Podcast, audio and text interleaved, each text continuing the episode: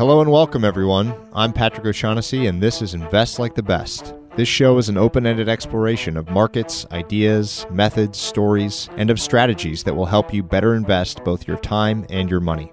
You can learn more and stay up to date at investorfieldguide.com. Patrick O'Shaughnessy is the CEO of O'Shaughnessy Asset Management.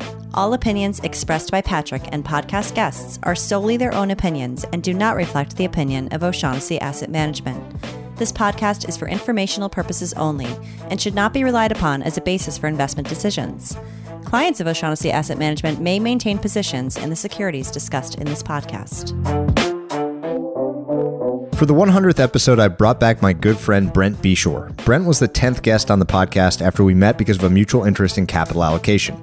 I quickly learned that Brent was one of the most unique and thoughtful investors around. He was an entrepreneur from the moment he left school, trying many different things before finding a fit buying smaller businesses with the intention of owning them forever. What amazes me about Brent is his encyclopedic understanding of business and the nuances of different business models and deal structures. This comes from reps. He and his team have looked at about 12,000 deals over the years at every kind of business that you could imagine. I've been with him when he goes through this process, and it's fun to hear what makes certain businesses stand out from others, which is largely the topic of this conversation. You all know transparency is key for me, so it's important to know that my family and I are investors in a fund called Permanent Equity Fund 1, run by Brent and his firm Adventures. To commemorate this milestone episode, I can think of no one better than Brent because he exemplifies what has made this podcast so fun for me. Learning from other people who are willing to share what they themselves have learned through fun, blood, sweat, and tears. Please enjoy our conversation and thank you so much for coming along on this journey. I can't tell you how much it means to me we're going to come back to the story of the permanent equity fund, but given the kind of funding source that you're working with, looking at this part of the market, you mentioned this idea of how to work with the capital stack depending on the deal. Maybe you could talk about the way you think through that for each individual company. So if your primary sources of financing are committed equity capital, seller leverage, and, and bank debt, how do you think about that mix both from a risk perspective and from a return perspective when you're sort of optimizing each deal? When you're thinking about structuring a deal, you got to look at what is the company. I think that too often you know, your mind first goes to sort of how much leverage can you put on a company and how can you make the equity look as good as, as you possibly can. And I think that that game's a dangerous one because it always leads you down to just stacking debt on debt on debt and trying to put in as little equity as you possibly can, which can work leverage is merely an amplification of the underlying value of the business. So if the business goes well, it's going to go great with leverage. The challenge is even if the business goes okay, like good, a family that owned it that had no debt on it would be perfectly happy with the performance. You stack enough debt on it and it quickly becomes a really dire situation. And then you start making just really dumb decisions that don't make any sense in the grand scheme of things, but you have you have no choice. You have to meet covenants. You have to meet your uh, repayment schedule. And so the first thing we think about is what is the company, what is the industry, what is the cyclicality? And a lot of people, you know, you sort of take the the last 2 or 3 years and you extrapolate out in the future, trees are growing to the sky, you know, that whole business.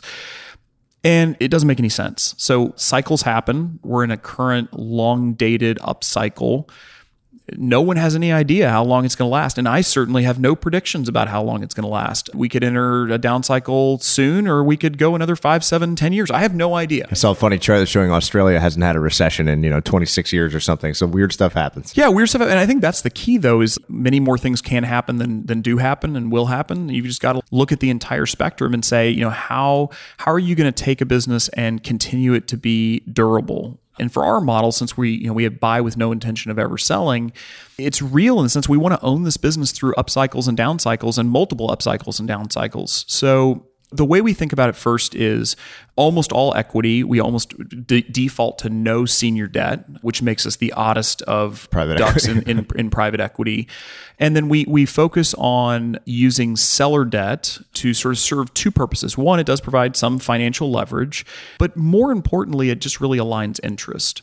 So we do a lot of things around how do we provide a win-win situation where a seller who believes strongly in the business, we're not putting senior debt, it's usually flexible seller debt and even if this business stumbled or had an issue, right, you're talking to the person that loves this business that cares about the people, they're going to help figure it out. And we're putting such a modest amount of even seller debt, I mean maybe two turns at most of seller debt on the business that we, we really like to do that as the primary point of leverage. We will, though, from time to time, put senior debt on a company. I think that in some situations, if there's a really big need at cash close, you know, we won't do it to win deals, but we'll do it if we need to put more cash at close to help exit certain people out that, you know, are sort of older, that don't have the stomach to take a seller note for a, you know, extended period of time, something like that. There's nothing wrong with that. What about further down the line? So let's say you do a deal that's majority equity at close, some seller leverage, and no senior debt and you're four years down, like what are the conditions down the line that you would then put debt on the company, perhaps to provide return to investors or because you feel the risk is is way lower? What are those conditions? Well, I think the way we think about it is since we want to own this business for a long time, when you're when you're doing a dividend recap, which is basically what you're what you're talking about, you know, you lever up the business and then distribute out the cash I mean, you're really just you're accelerating future earnings into the present and distributing them out now, which is fine. You're just trading the future for the present. Most people do that because they get into a heads I win, tails you lose type situation where if, if you put a bunch of, you know, you did a dividend recap and you put a bunch of senior debt on the company and it's non-recourse and you pull the cash out and you get your investors sort of made whole or a good return and then it's sort of you're playing with house money. That's the way they look at it. Well, that only works if you're willing to walk away from a company. So if you're not willing to walk away, it absolutely does nothing other than just accelerate the payments. And I mean, you're going to look at what are interest rates? I mean, what is the opportunity cost on that money? And again, like if you're not going to walk away, it's pretty dumb to try to even put a moderate amount of, of leverage on the company. So we may do it, but it's going to be few and far between. And I think that we would never do it to where we would endanger the future of the company. Yeah, really interesting. So I'd like to get into some of the, in my conversation with Tren Griffin, one of the popular areas was just kind of picking apart elemental business ideas. And so uh, I'd love to riff on a few of these with you and how you think about these concepts as you're looking through the, you know, thousands of businesses that you see every year. Before we do that, I thought it'd be fun to ask if you had to right now narrow your focus and you could only be looking to buy businesses in, let's say, two to three specific industries, what would those two to three industries be? And then after we get through that, we'll, we'll go into these operational business levers and how you think about them. The business sectors we really like tend to be more blue collar, tend to be more direct to consumer. So when you think about the direct to consumer blue collar, immediately your mind goes to home services. We think that there's a massive tailwind if you look at bifurcation of wealth moving forward as a sort of a tailwind. You look at what happens when people sort of attain a level of uh, financial security. What do they spend their money on? And almost immediately, people start buying time. That's the almost immediate thing that people do. And they buy time in ways that not only saves them time, but also saves them headache and pain. So when you think about most people, I'm not, you know, there's freaks out there that love to mow their lawn, but most people don't people some people love gardening but m- most people don't. Most people just want house as a service or office as a service. And so when we think about the enduring need for the home, the enduring need for the office, for spaces. If you look at the growing footprint of square footage, it's kind of a common thing that houses are getting bigger and people don't want to take care of them. And so this leads into everything from pest control to HVAC, plumbing. I mean, and there's lots of nuances in these. These are very broad categories lawn care, landscaping Obviously, we're in the pool business, pool building business. We think that's an area that, uh, you know, we joke until people stop dipping their bodies in water for pleasure, we'll be fine. Been doing it for a couple thousand years. I think we'll be probably good in the future to do it. So when we think about industries, we always want to have a thesis behind why people will want that in the future and what could happen that would cause somebody to not need that in the future. So, a great example of this is air conditioning. I would probably rather have air conditioning than the internet, personally. It's an amazing thing. If you think about being comfortable in like low humidity, especially where I live in the summer, it's a utility in a way that very few other things are. And so what you get is when you get larger square footage and you get aging infrastructure of that square footage, you get the need to service this equipment frequently and accelerating And that's the, the sort of interesting non-linear result of that. So, question on HVAC. So, you don't own an HVAC business now, and you've Correct. looked at you've looked at a million. So, on the one hand, it's attractive as a subset of home services. So, what has stopped you from owning an HVAC business if it's so attractive? Great question. Yeah, we've looked at hundreds and hundreds of HVAC companies, and we love the space, and we think that it's a really promising area that can also uh, have a lot of innovation hit from a consumer of the product standpoint. I think there's a lot of things you can do to make the purchase of that service and equipment a lot more seamless than it is now and a lot more available. What do you mean by that? Well, so the standard is I was joking, I think I tweeted this out the other day. I would love to have some sort of like small business callback index. When I joked about that is because if you just randomly in a city pick, let's say, five HVAC service companies and you give them a call and you say, My air conditioning went out, when can you be here? The odds are that maybe one or two of them even call you back.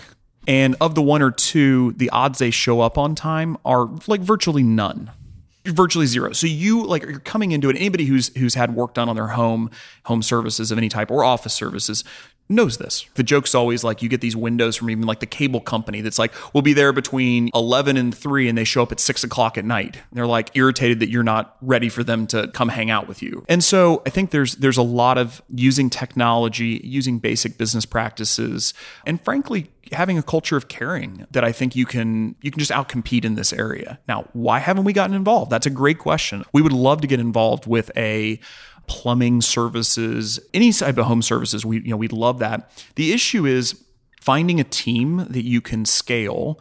These are all small businesses. So there's a reason why these businesses are small. And it's usually because they're not built to scale. And we're not in position, at least not right now, to come in and do all the work to professionalize an organization. So we've got to find an organization that we want to partner with that is at least kind of halfway to professionalization. We like to find teams that are trying to run harder and go further, but maybe have hit the ceiling of brute force, but are trying. They're testing, you know, a lot of ways to scale it's just really hard to find that. I mean, we find a lot of companies that are making a million dollars out there that when you talk to them, they're really happy with making a million dollars. And look, for a business owner, making a million dollars a year is a lot of money, especially a lot of money in Des Moines.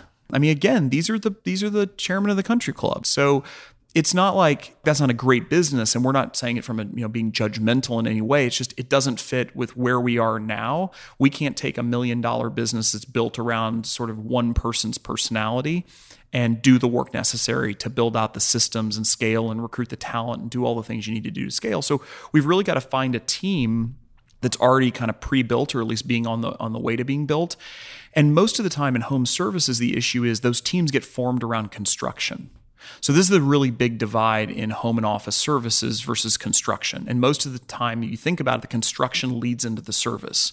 So whoever builds your house, you say, okay, well, I need the whatever service. Well, who's going to service is the person who installed it. So the install leads to the service.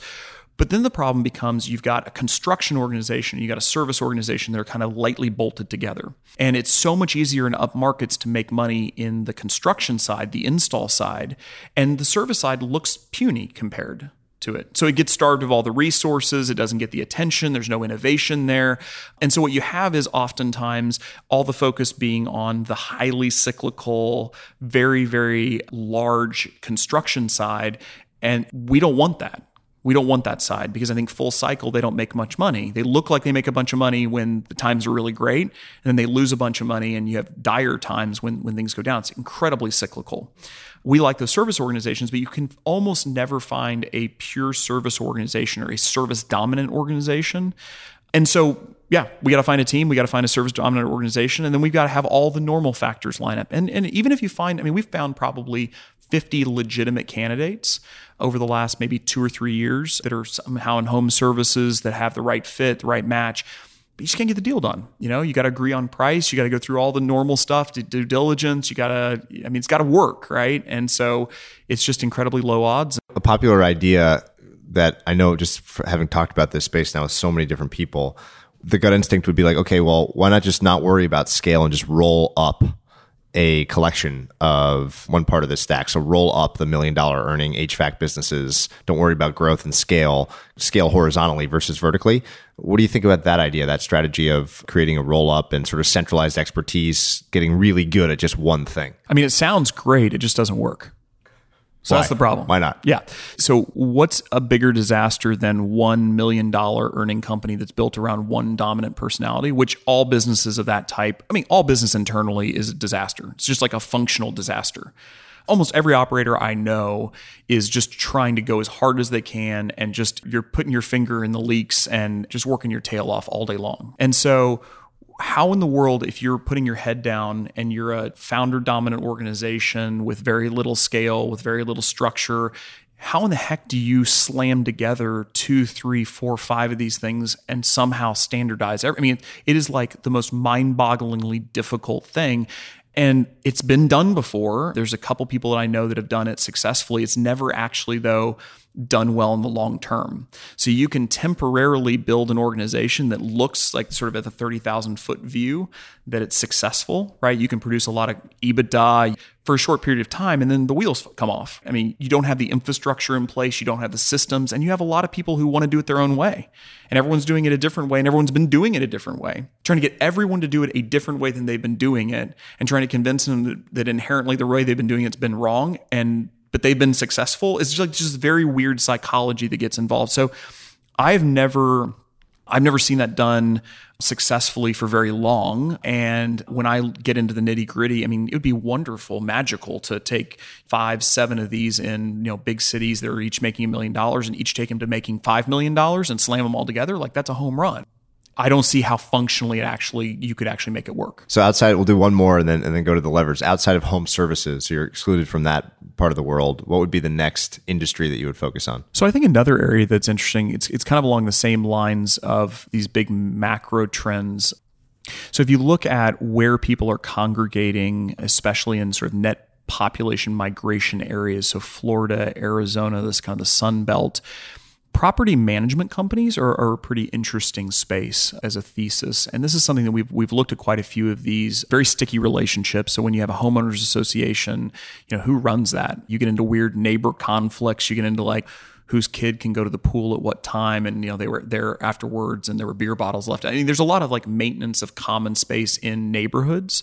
And so i think that you know if you look at these these trends more people are congregating in neighborhoods more people are, are trying to kind of form almost like little communities by themselves. And so i think i think hoas and, and uh, property management's got a pretty interesting space. And again it's kind of a tangent to kind of the other one. I just think that that is a macro trend. Those are such big forces uh, that are sort of underlying everything. And in many ways, you know, here, you know, we're recording this in New York. You know, this is just a different world than what I swim in most of the time. And I think that a lot of times people in big cities really just don't understand how the world works outside of big cities. True and, story. And, and, and, by the way, and, and, and the reverse is also true. I mean, I think that most people who don't live in big cities kind of look at it as like, why in the world would anybody live there? And I think there's really great reasons to live in big cities and really great reasons not to, but they function like life is very different in big cities versus small towns or even, you know, even outside of the major metros. And so a lot of these trends that you'll see, am I bullish on property management services in big cities? No, but for different reasons. And I think that's where you get into the sort of the nuances of these different things, depending on who, what your investment style is and where you want to spend your time. I think a lot of that also dictates. So what what is that difference? So why a negative relative view on management in a city versus yeah, well, so it's a density issue. So, so when you think about property management and like how hard it is to manage a property, if it's easy to walk to, you can have one person managing a lot more. So when you get into the logistics of property management, let's say in like a, an area like Phoenix, you'll have these communities that are 20 miles out into the middle of nowhere, and you'll have like 1,500 homes in the middle of nowhere. And that's an incredible HOA to run. You're not going to put a full time person there, but you're going to have like a part time person, a lot of different people going there versus in Manhattan, you could take two city blocks and probably have is completely different dynamics going on in those. So from a kind of logistics, from a complication, from a personnel, staffing, availability of labor, it just functions very very differently. Let's go to some of these levers. So I'm intentionally going to choose a few things that in our public market quantitative work are not all that relevant, meaning these variables are not nearly as predictive of future results or returns to investors. Now, obviously, this price gets tangled up in this in this mix and is really important, but we tend to ignore them. They're sort of blind spots for most quants because there's just not good evidence that they matter when selecting stocks. But my guess is that they do matter to you. So the first one would be profit margins. So we can talk about gross, operating, net. How do you think about profit margins when looking at a business? Is it relative to industry peers? Is it some overall picture? Does that matter in your evaluation process? It matters. I think that each one of these that we'll probably talk about is is a factor that you have to consider that you want to paint a picture with that factor. So you can't look at each individual factor and say, I'm going to draw a conclusion in every situation from higher profit margins or lower profit margins. How those factors interact with one another helps tell the story of how defensible is the business and why is it defensible. And, and a lot of times, by the way, when you look at these, they're not defensible the defense is basically the goodwill of the owner, the relationships of the owner. And so, you know, when we look at profit margins, higher profit margins obviously connote something's going on that allows for more money to be made on each transaction than you would expect on the higher end. And sometimes that can just signal cyclicality. So if you think about it, a lot of these blue collar construction related building products type companies, I mean, they'll have almost no margin in downtimes when everyone's just hungry hungry and willing to do whatever just to keep people busy. And then in up times, I mean, they will just have enormous margins. Well, you can't look at top of cycle margins and say, well, that's normal. So we're going to be able to maintain 30%. There's no way. Because then you look at the bottom and you say, well, wait a minute, what happened to your margins when when things dip a little bit? It's like, well, we really needed to keep our guys busy. We needed the work. So we're willing to do anything. So I think that you got to look at margin compression and expansion over the life cycle of the business. You also, I mean, even non cyclicality trends, you'll see some businesses that the margins are just naturally compressing. When I think about this, I think of like the printing industry. So the printing business, we looked at a, a, ton of different printing operations, and on the surface, they look incredibly profitable and attractive. Other than the facts, you have to constantly be dumping money back in to keep up with your competitors and people are just getting more and more savvy about how much things cost to print and printing overseas and how you, you know, all those dynamics. So if you look at an industry, you've got continual heavy reinvestment for the latest technology, new techniques, kind of the red queen effect, if you want to call it that, amongst competitors, and you have decreasing margins and decreasing margins in up times. So it's a really dangerous, I mean, I think that's an industry where we would be happy to get into it if the right opportunity presented itself, but we're very cautious whenever we see those types of trends. When you see a business that has quite low margin, so I would say under 10%, so let's kind of like put numbers around yeah. it. So under 10% being gross margins, under 10% gross margins, and sort of above 30% or above 40%, depending on the high, industry, yeah. would be very high, high margins.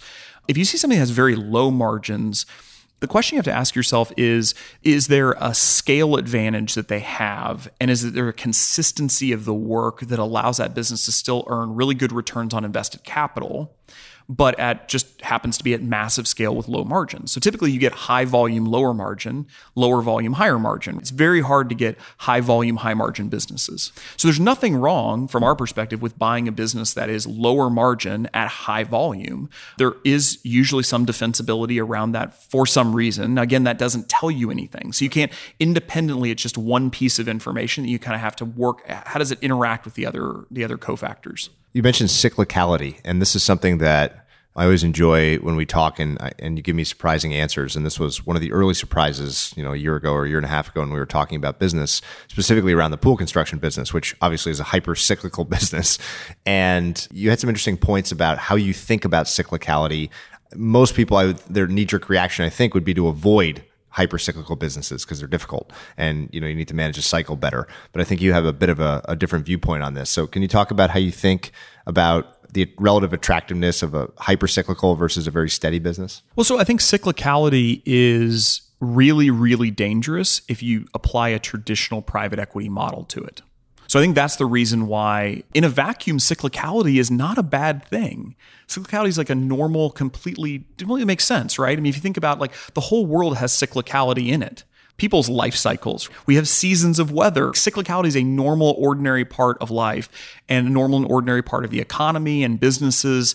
So you have sort of micro cyclicality amongst a business, kind of the life cycle of a business you can somehow sometimes avoid that cyclicality through certain techniques but there's a sort of you know sort of normal arc of a business.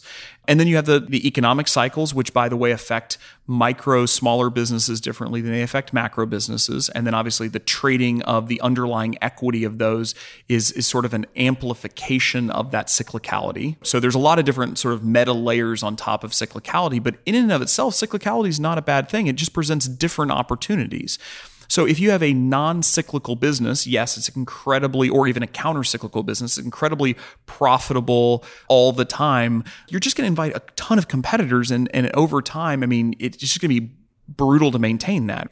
In low professionalism, so so you got sort of another factor is professionalism. Like what's what's the standard level of professionalism amongst the businesses, and what's the type of person that's naturally attracted to that type of industry?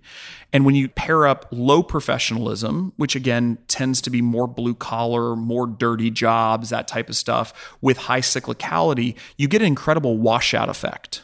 So if, if you look at most construction related or highly cyclical businesses, the turnover rate over a full cycle is astounding. You basically get very few players that endure a full cycle.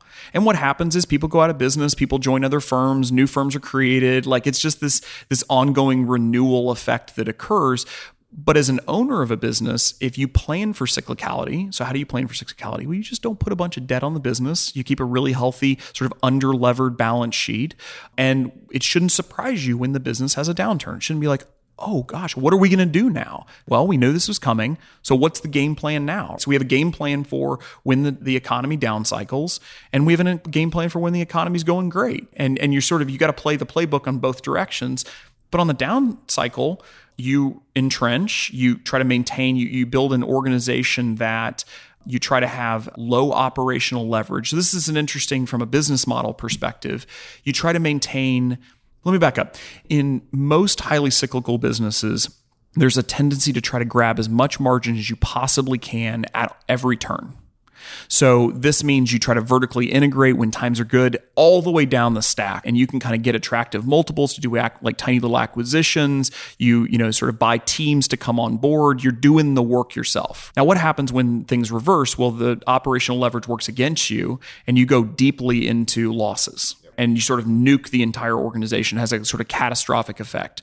So we think a lot about business model in terms of how do we diversify risk, make less money in each individual year, but survive full cycles, and then be the buyer of choice in a down cycle. So you get aggressive when everyone else is getting passive or scared. And this isn't anything radical. I mean, this has been written about in sort of the public markets investing. It's just applying it to a very straightforward approach in the private market. So when we think about highly cyclical businesses, we think about underlevering them. So not just not putting a lot of leverage on them, but actually maintaining really strong balance sheets, keeping a lot of working capital in these businesses, which again, from an investor perspective, you're thinking to yourself, well, golly, that means I get less cash out. That means, you know, but no, you got to think long term. You got to think about how these businesses are going to react when when everyone else doesn't have any cash and you're sitting on cash. Well, now you can be the mosquito at the nudist colony. Sure. And go nuts. Yeah. What's your favorite example of a counter cyclical business that you've looked at? Well, like fast food uh, is an interesting business in and of itself. Fast food has a, when people have less money, they tend to also be stressed out and have less time. So you have this interesting, weird effect where it's like you have less time to make food. Obviously, everyone still has to eat, and you have less money to sort of eat out. So where you naturally, you get this big upending trend in the bottom end of the restaurant market. We've looked at a number of sort of fast food or fast casual chains in the past. We're not going to buy one. You know, we have a kind of a predisposition against restaurants or just brutally difficult industry. But in the lower end, in the fast food market, you can actually standardize to where it looks more like a manufacturing company than it does a food company. And I think that's where we have looked at those. We obviously haven't pulled the trigger on any of those. Yeah, fascinating. What about assets? So tangible versus intangible specifically we've just written a lot about this and the, the global trend is towards intangible assets more investment in intangible assets than in in tangible in some cases like in the united states.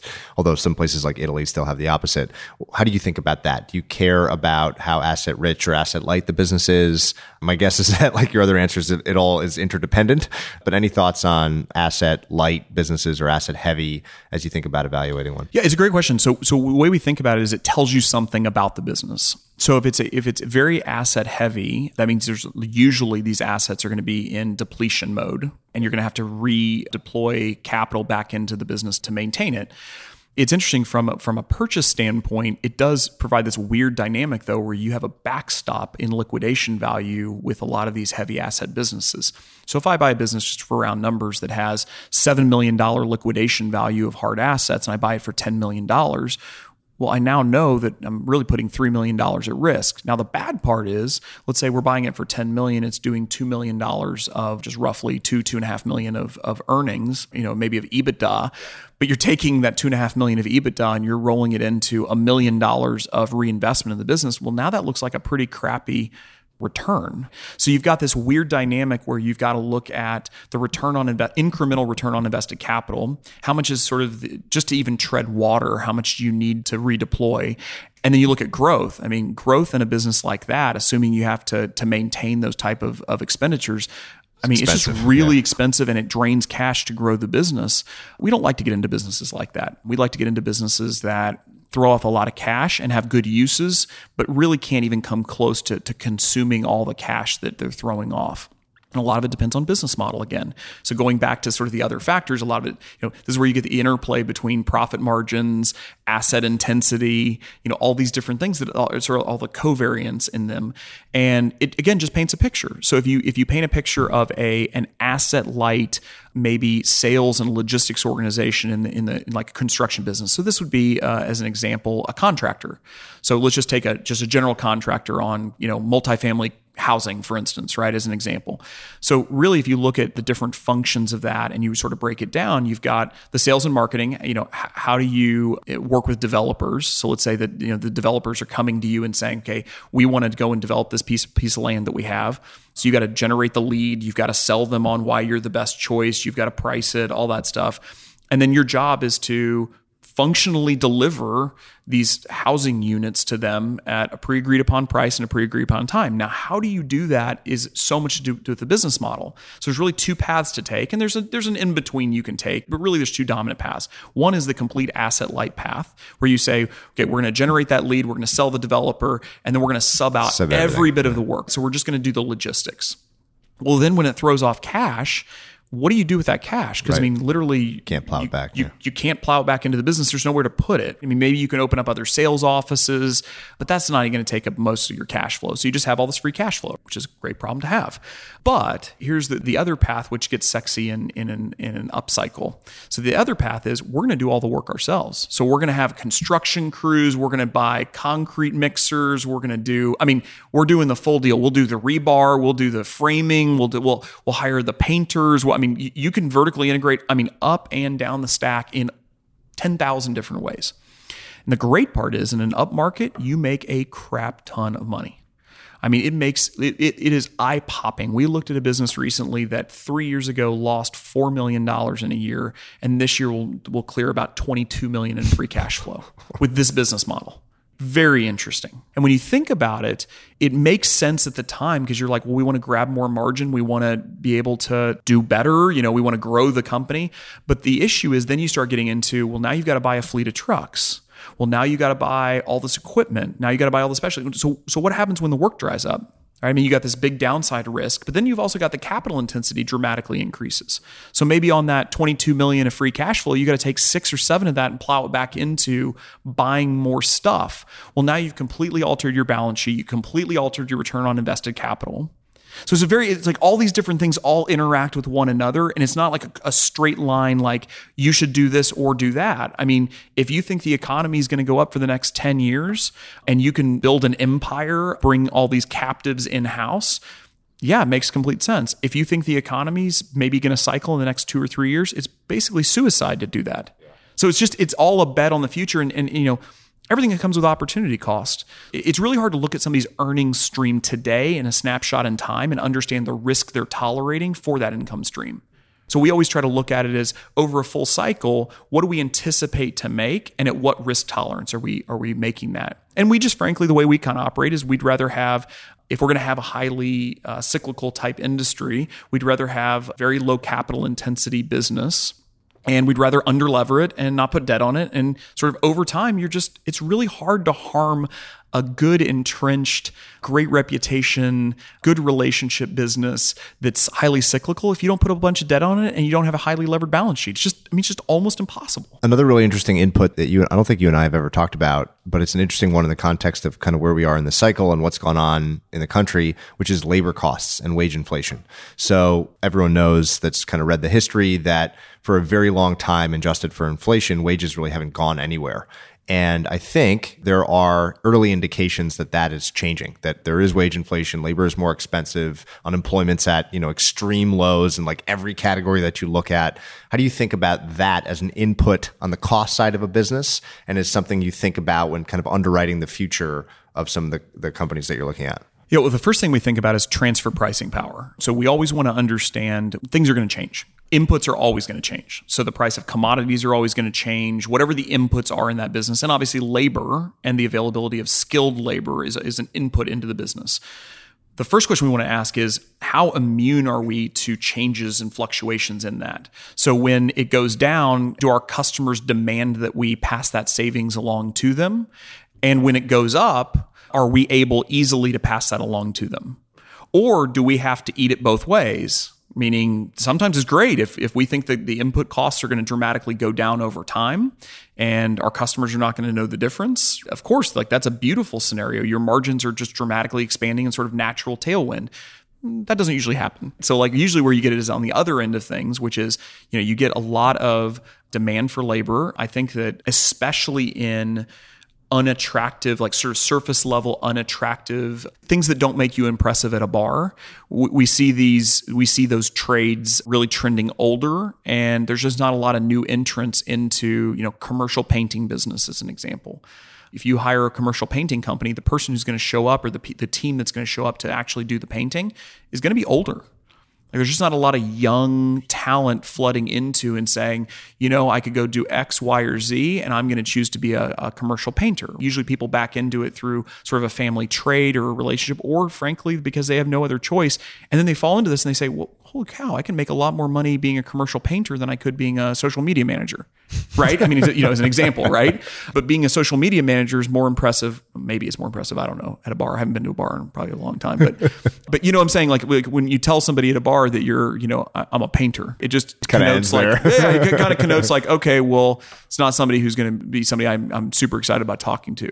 There's a lot of signaling going on.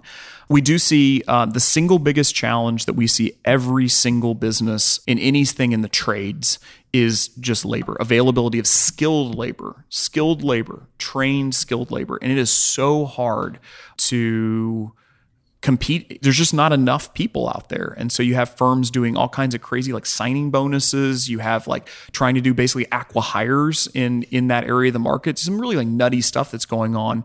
And some of it's being able to be pa- passed along to the customers. I mean if you're building a building and everyone's telling you it's going to be X, like you have just have no choice. Like you, your choice is to not build the building, right? And so you see this as it is trickling through. But I think from an owner of a business standpoint, we always just want to know what are the inputs and how much can we pass that along in terms of price increases through to the customers. Why do you like Pet Crematorium so much?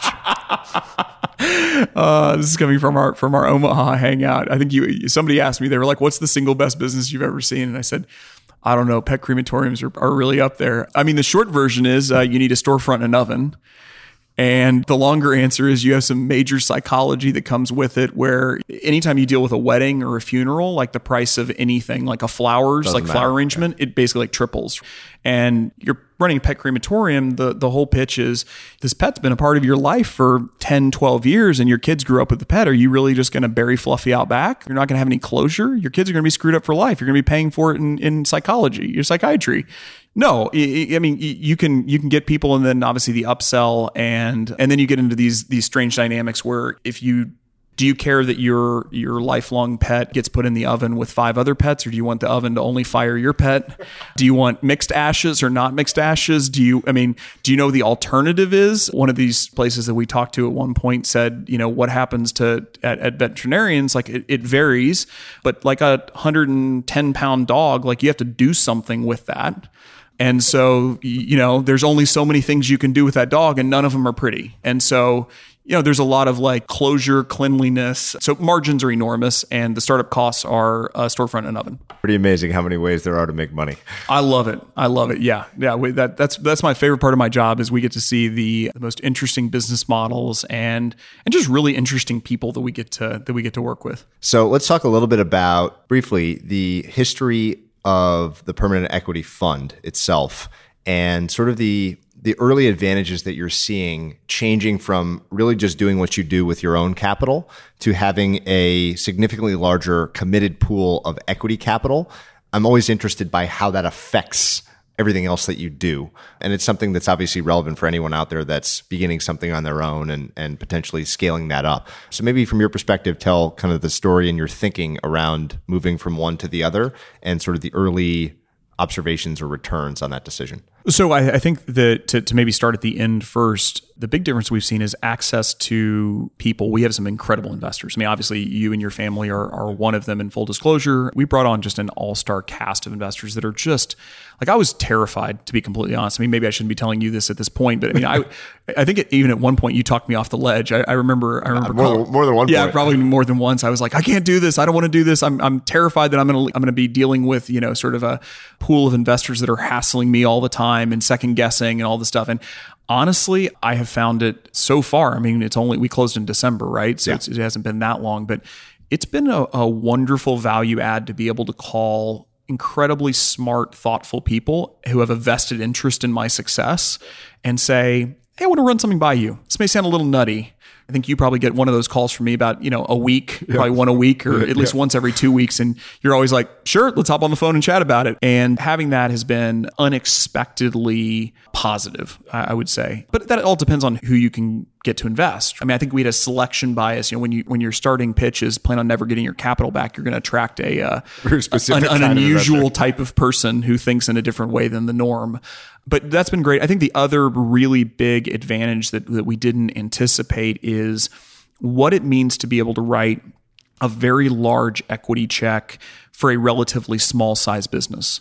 So we are one of the only I, I, mean, when I say one of the only, we might be the only person operating in our area or uh, group in our area of the market that can write a $20 million equity check on a smaller business. We have just so much more flexibility in how we can structure deals. And it's just all about what does the seller need and what's optimal for them. I mean, when we think about adventures, we think about it as we have a client. And no offense, Patrick, you're not the client right? That's our fine. LPs, our, our investors are not the client, right? The investors will, will benefit from this, but the client is the seller. We think about everything from the seller's eyes. How do we optimize for them contacting us? Because I mean, almost all of our deal flow, virtually all of our deal flow is inbound at this point. So we want to optimize for getting a selection bias on that side. We want to repel the wrong people and attract the right people. We optimize the negotiation process for the seller. So we do a lot of things that inconvenience us that is great for the seller. We do a lot of things in due diligence very differently than how a traditional private equity firm does due diligence. And and a lot to, to wrap it back to the fund, a lot of the fund documents are, you know express that when we talk about the flexibility that we have to be able to do what we do.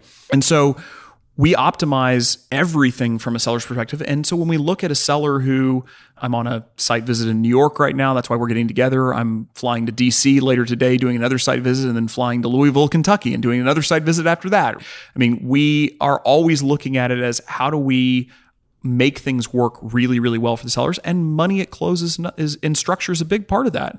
These are businesses that, by definition, if they've survived, you know, 20, 30, 40 years, or maybe, I mean, we have one of the deals we're working on now has been, been around for 110 years.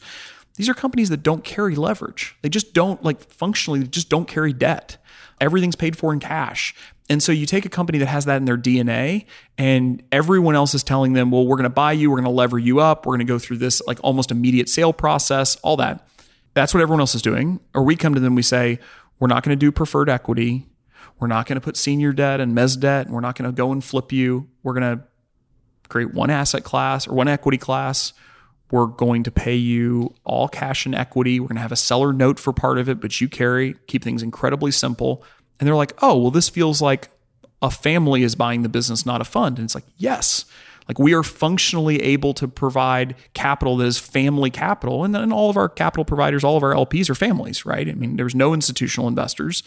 That's probably a, a, whole separate reason why both selected on our side and on their side. But you know, it, it, just allows us to have much greater flexibility and do whatever's in the best interest of the seller, which then in turn is in our best interest. One of the most interesting things I learned through the process and thinking through this with you is just the return on flexibility. So the same customization, I, I guess, that you're willing to do for your sellers to make their lives easier, that goes up the stack. And so if you were investing out of a, you know, two and 20, 10 year life, five year investment period, you know, X year harvest private equity fund, that neuters the advantage that you have with the seller. And so just this importance, increasing importance, I think, in capital markets to think about structure differently as a huge advantage. But also, I mean, we could both tell long stories about the inertia is difficult to overcome. So when you bring a new structure to investors, like it's an arduous process. Like that's that's, that's probably the thing I learned most in that process. Yeah, the process. I, I don't know. I don't know what I expected because you know I'd never done it before. Uh, I think you know the, there's always a bias that anything you haven't done before seems easier than it's you know going to be. Right. right. Even even if you assume it's going to be harder than you think it initially it's will, harder. it's always harder than you even think it could be hard. And I think one of the unexpected things about uh, raising the capital we was just that we were doing something different and anytime you're doing something different, the only people that can participate are people that don't have career risk. Yep. So anytime you introduce the factor of career risk into the decision making process, you have to do the norm because it's a divergent system. So if you if you if you invest in a divergent system or you participate, you know, sort of even outside of investing, and it goes wrong, you have massive downside risk for your career personally, separate from the organization. Could be the right right decision. So we're going to assume it was the right decision. It was probabilistically a great bet, but it goes wrong and it looks different.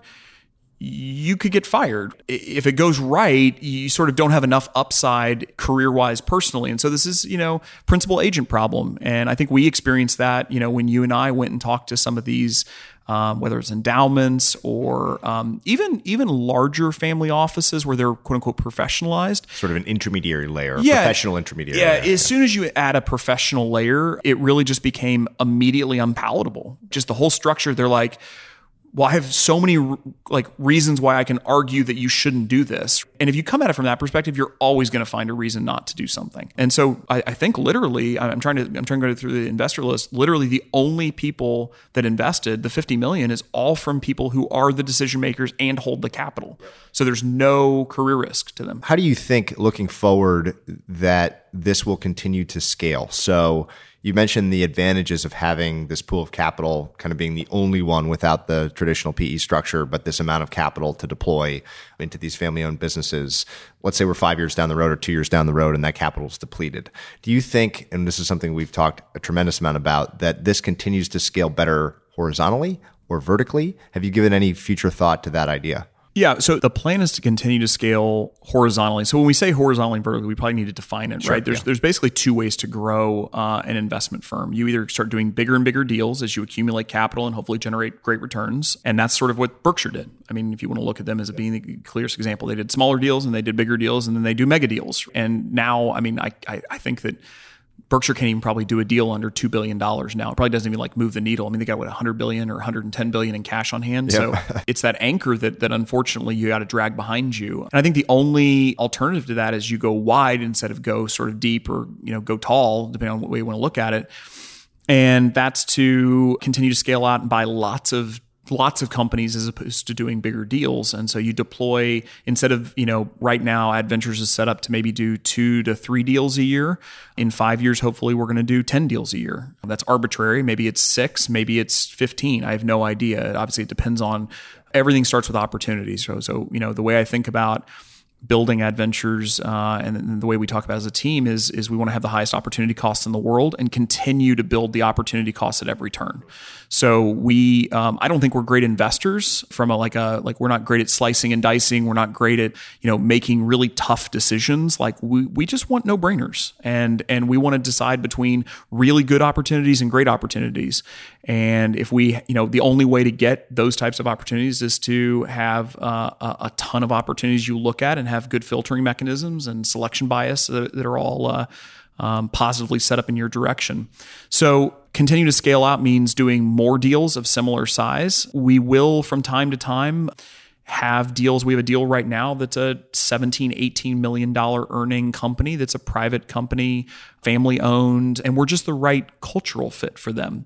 And so they're, um, you know, uh, they're coming directly to us and saying, look, we we we want to talk about this. We know we're a little bit on the big end for you all, and and but you know, could we figure out how to create a permanent equity structure around the sale of, of a portion of the company. They want to, you know, hold back. The family wants to hold back some of it and kind of continue on for the ride, but but wants to take some chips off the table. I mean, if you've got, I mean, that's a lot of money. It's a lot of cash flow, but it's also a lot of equity. Uh, if you're all your assets are tied up in that company, I mean, there's a there's a, a real factor, yeah. a real fear, right? A, a concentration risk, and so.